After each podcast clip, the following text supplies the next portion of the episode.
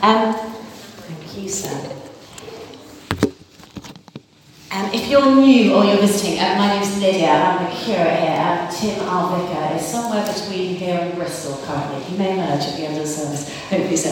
Um, and we've been sort of tracking through the book of Nehemiah since about Easter time, um, largely because it's a brilliant book, but um, equally because we're in the middle of a building project, and you might notice that we are in a church hall rather than a church over the road.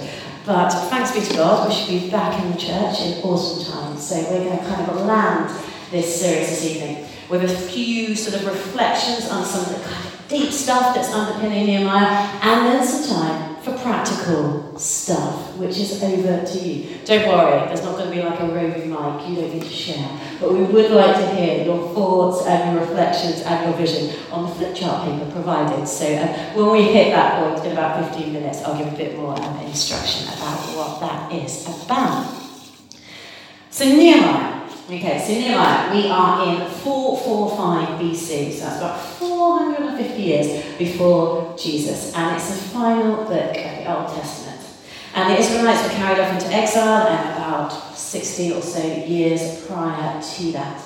And they've returned to their land in Israel. They've returned to the city of Jerusalem and they found this in ruins. And so Nehemiah and a chap called Ezra um, go about rebuilding the city of Jerusalem, rebuilding the nation.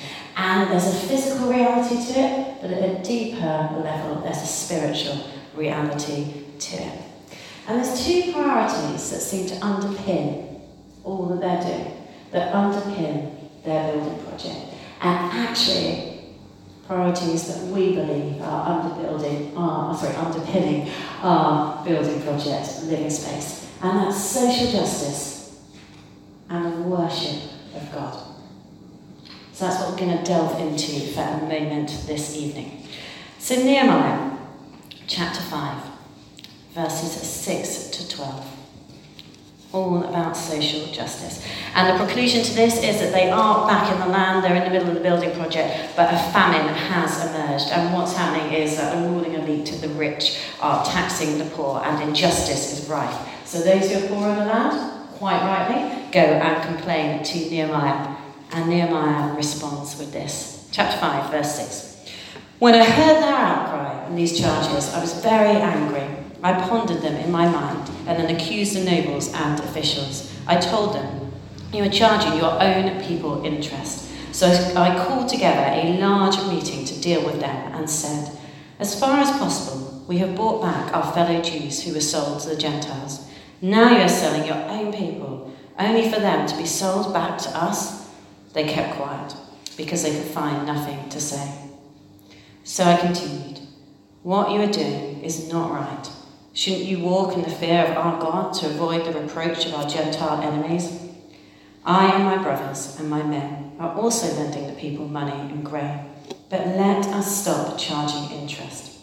Give back to them immediately their fields, their vineyards, olive groves, and houses, and also the interest you are charging them 1% of the money, grain, new wine, and olive oil.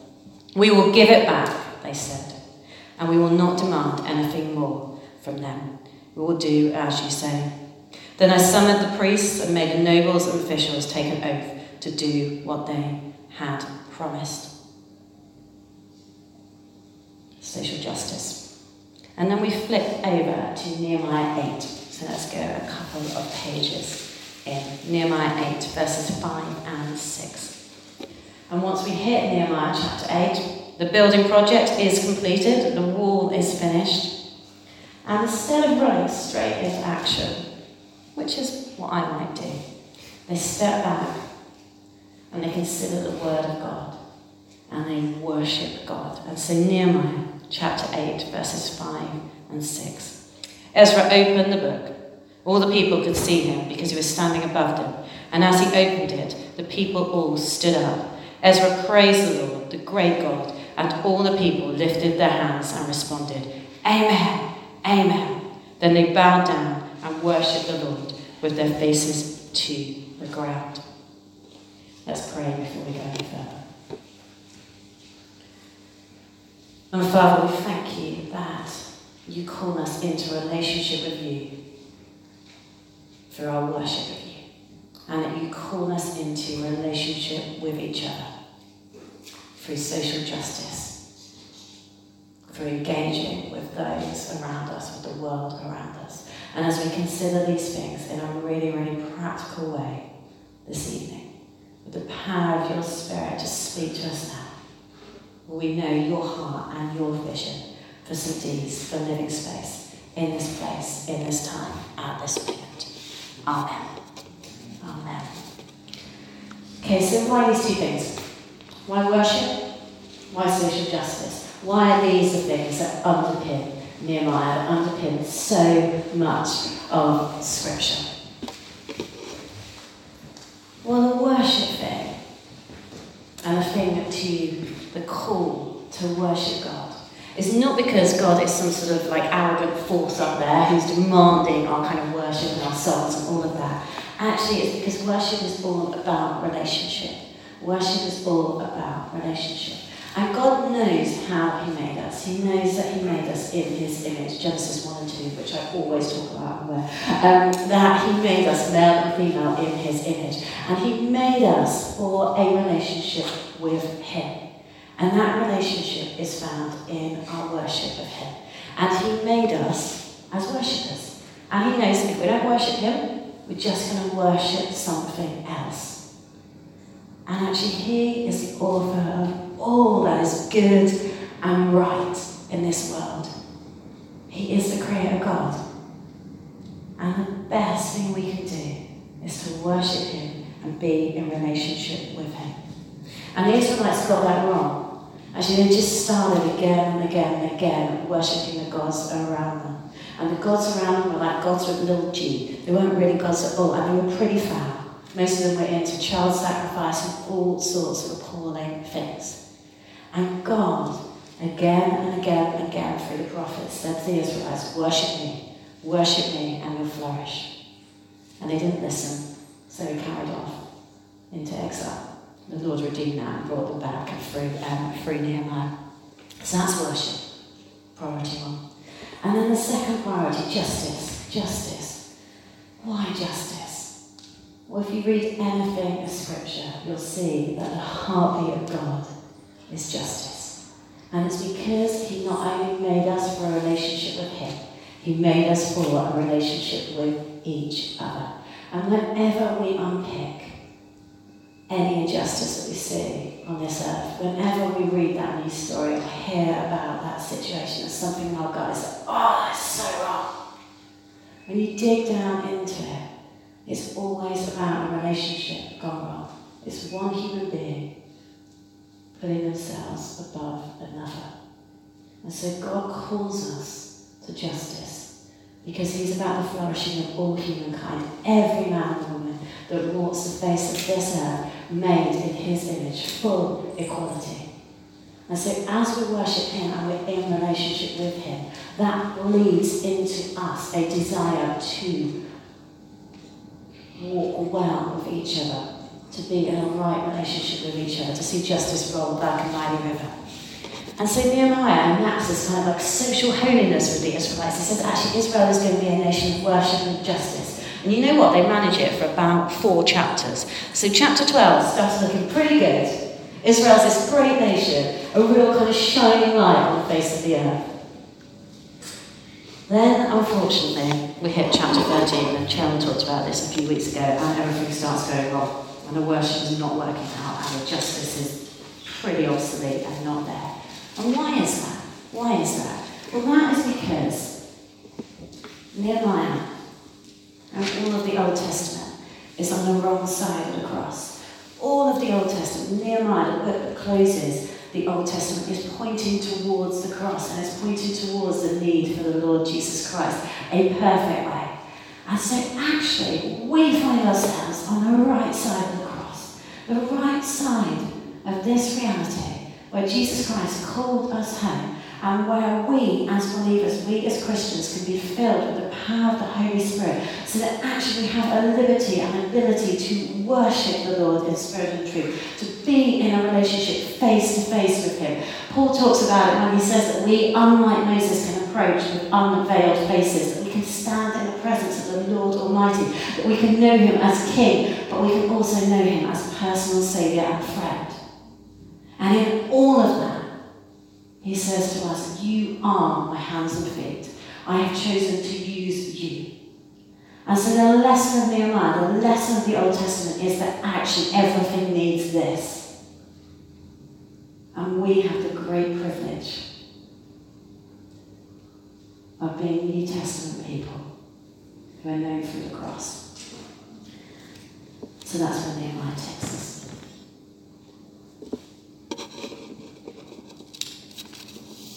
So, what's the challenge for us before we um, start discussing and using flip chart paper and things? Um,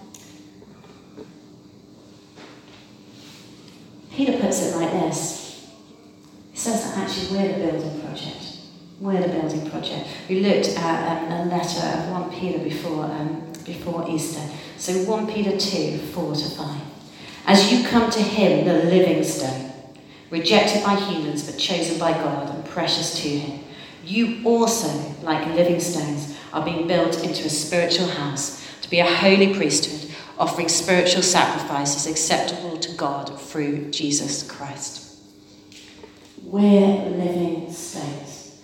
And so, as we put that building back together, as we have all sacrificially given in time and money, and hopefully in a moment of vision and ideas, we're living stones, we're part of it.